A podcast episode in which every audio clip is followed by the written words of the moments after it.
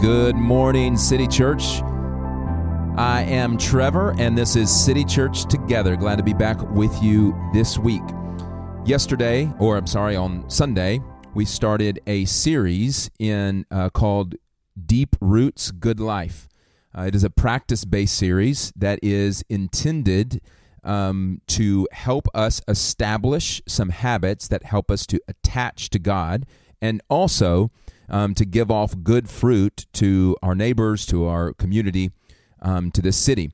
So, this is going to take us all the way up to Thanksgiving. Um, during this series, we will use this podcast to also um, help you with some of those habits as we go through two habits every week. Um, this week, your homework was simply to find a 30 minute repeatable segment of quiet in your day because that is where we are going to practice, um, especially some of the habits that help you attach to God. If you haven't listened to the sermon yet, I would encourage you to go back and do that uh, today, um, and that will fit the context. Um, yesterday, or, or Sunday rather, we preached from uh, Psalm 1 and John 15. So today we're going to use our time of meditation on Psalm 1. And um, I want to this week give you uh, just a little bit of teaching and some fuel for uh, developing habits, since that's what we are um, trying to do here. So this is Psalm 1. How happy is the one who does not walk in the advice of the wicked, or stand in the pathway with sinners, or sit in the company of mockers. Instead, his delight is in the Lord's instruction, and he meditates on it day and night. He is like a tree planted beside flowing streams that bears its fruit in season, and its leaf does not wither. Whatever he does prospers. The wicked are not like this. Instead, they are like chaff that the wind blows away. Therefore, the wicked will not stand up in the judgment, nor sinners in the assembly of the righteous. For the Lord watches over the way of the righteous but the way of the wicked leads to ruin. And that is the word of the Lord from Psalm 1. I brought this up on Sunday, and I want to point it out to you again. Um, notice that there, this is a passage about two different ways of living. Um, one way of living is the person who delights in the Lord's instruction and meditates on it day and night. The other is so that is that is referred to as the righteous. Um, the other way of living are, is that of the wicked, um, which is um, uh, talk, the wicked are talked about here in terms of being sinners. Um, so people who fall short of God's glory, people who miss the mark on um, obeying God's command, mockers.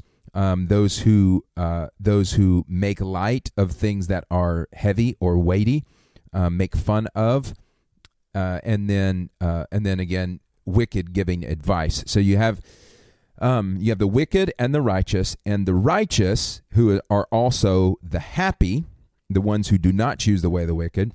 They um, say, "Delight in the Lord's instruction and meditate it on, and meditate on it day and night." Um, let me give you a couple of words or, or, or three ideas here. Um, one is the Lord's instruction is at the center of this. Um, we talked about it from John 15 on Sunday. Um, that how Jesus says, I want you to remain or abide or attach to or put roots down into me. And um, and then he takes his his name out and he puts in um, the word, uh, or he puts in my words. And then he takes his name out and he puts in my love, remain in my love. And then and then he goes on to expound my love by talking about um, his commands. So you have this sort of interchangeable put your roots down deep into God, put your roots down deep into Jesus, attach to him, and then take Jesus out, put in his word. Take Jesus out, put in his love, which is experienced through obeying his instruction. We don't get Jesus' love, we don't get God's love because we obey his instruction because we obey his instruction like, aha, yes, you obeyed my instruction. Now I will give you my love. That's not what God says. Instead, it is like a channel. Um, spiritual disciplines are sort of like I heard. Um, I read Dallas Willard uh, explain it like this uh, in his book, The Divine Conspiracy. He he explained um, spiritual disciplines. He he said uh, that he grew up in a rural rural um, midwestern town that did not have electricity. And in the middle of his time there, they uh, actually brought electricity to that town. And so, just like Jesus came preaching, the kingdom of God is at hand, repent, for the kingdom of God is at hand. Um, so, that was the message of the electric company uh, repent from your ways of not engaging this electricity uh, because electricity is at hand. It doesn't mean the, uh, the electricity is available to you. The electricity is here. The electricity has been given if you will do what is necessary, turn away from your um, old ways of doing things, using candle to light, candles to light your house, um, and turn to this new way of doing things. Now, what's required to get electricity? The electricity is present, the electricity has already been given, but you need wiring and you need appliances. You need things that run on electricity that sort of make your life easy, so that, that make your life easier. So the kingdom of God Jesus preached is at hand. You just need to tap into it, and that's sort of what this um, um, idea of the disciplines of meditating and, and, this is where we get into meditating on day and night is that that is a discipline. That is a habit. It is something repeatable that is happening over and over. And ultimately it brings delight.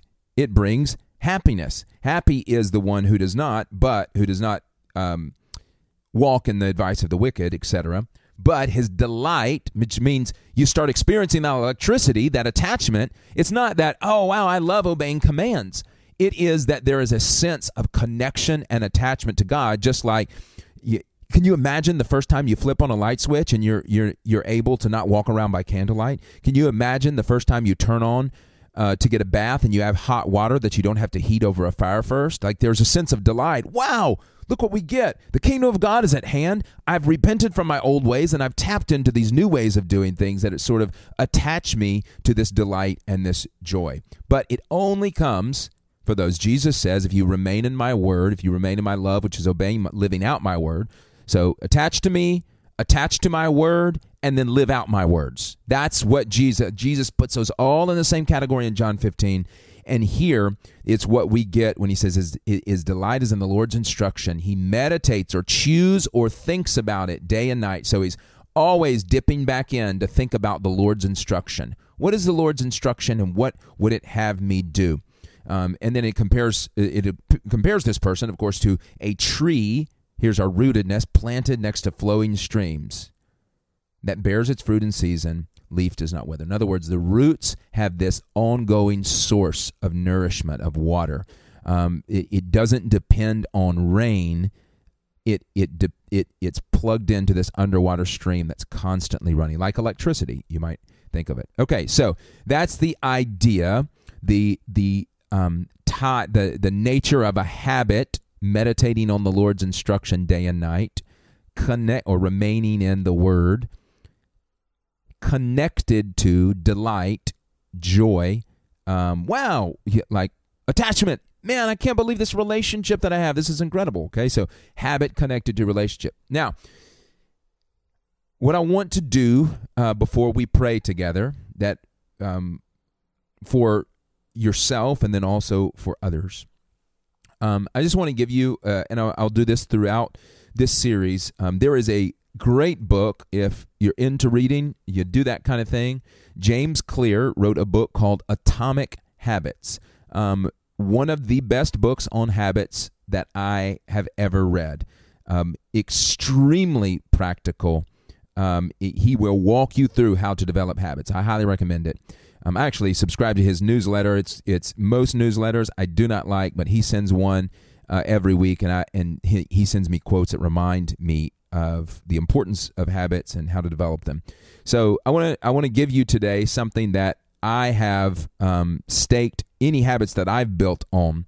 Um, I found this to be very true and necessary. So let me give you three things that help habits stick as you're looking for that 30 minute window to practice some of these deep rooted habits in um, here's what you're also going to set up. Okay, three things that help habits stick. Uh, one, the first one is repetition. Well, let me give you let me give you all three first, and then we'll talk about them. Uh, first is repetition. Second is a stable context. You you need to have a place where your horses stay. And third is positive emotions. Okay, three things that help habits stick: repetition, Okay, number one, repetition. Habits form based on frequency, not time. Okay, so a lot of us tend to think that that we form habits. If I can just do something long enough then you know well i've done this thing you know once a month for the last four months. It should be a habit. No no it's it's about frequency not time. And that's why i push towards daily habits um, or three times a day. You know when we when we did the soul uh, habits uh, series or the soul handles series we talked about kneeling prayer three times a day. Okay? So the habits will develop with frequency not time so I've been doing this once a month for the last 12 months. Well, see, that's a long time, but it's not a lot of frequency. It's 12 times. Habits form based on freak. So you want repetition. That's where daily is so good because every day is like a little reset. Daily habits. That's why we, there's nothing supernatural necessarily about daily habits, but daily habits give you the kind of frequency that you need to form habit. Okay, second is a stable context. If the context is always changing of where you practice a habit, so will the behavior. You need a reliable environment. You need a place where your your body and your brain start to associate. When I'm in this place, I do this thing. When I'm in this place, I do when I'm in this place at this time, I do this thing. If if your context is constantly changing, then it will be harder to establish that habit. Um, so if you if you're reading scripture, try to read scripture in the same place. That will help establish the habit. And then, third, and this is my favorite, positive emotions will help a habit stick. Okay? It, James Clear writes, if it feels good, you'll want to repeat it. Okay, this is, yes, admittedly, it's a little Jedi trick. If you if there is a habit that you don't like to do, you need to associate it with something that you do like to do. Okay, so if you like brushing your teeth, like if, if that's one thing you are not going to compromise on because you love that fresh feeling of brushing your teeth, then a habit that you don't like to do or might often forget, you tie it to brushing your teeth. Every time I brush my teeth, um, I do 10 push ups. Every time I brush my teeth, do 10 push ups. Okay. So positive emotions. My, for, for me, um, here's I'll, I'll just give you my um, the way that I work this and have worked this in daily Bible reading and meditation. Uh, repetition, I do it at virtually the same time every morning. Um, I do it when the house is quiet, 6 a.m. Uh, typically every morning at 6 a.m. Um, a lot of times, even on the weekends, uh, I'm up and I've got 30 minutes to an hour reserved. Don't don't we'll talk more about what to shoot for at the start. But that's your aim is I, am daily, every single day at 6 a.m. Um, stable context.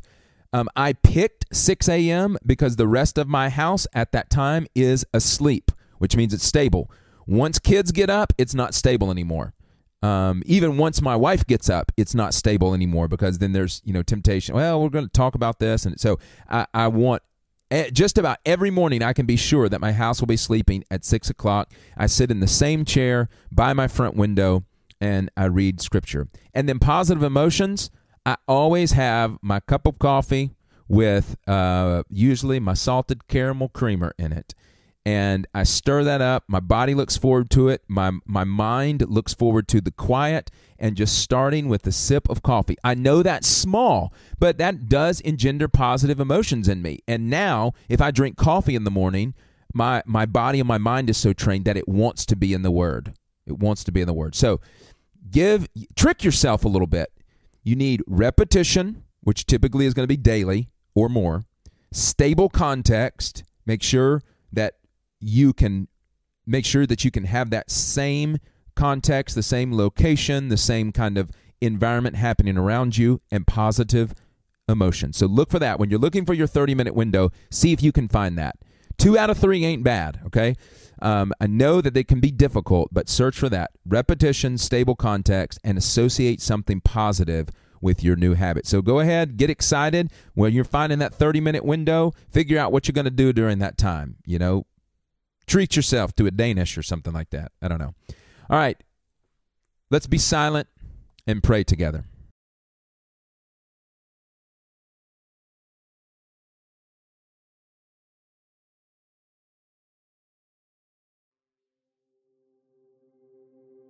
Our Father, we're moving into habits that can feel unnatural for us, and yet you tell us these habits connecting us to you and to your word and to your love are the mo- are they are as natural as a tree putting down roots in a stream. And so now for the people listening to this, for the people of our church, give perseverance, vision, and delight to as they pursue habits that will connect them deeply to you. In the name of the Father, and the Son, and the Holy Spirit. Amen. City Church, go and multiply the gospel.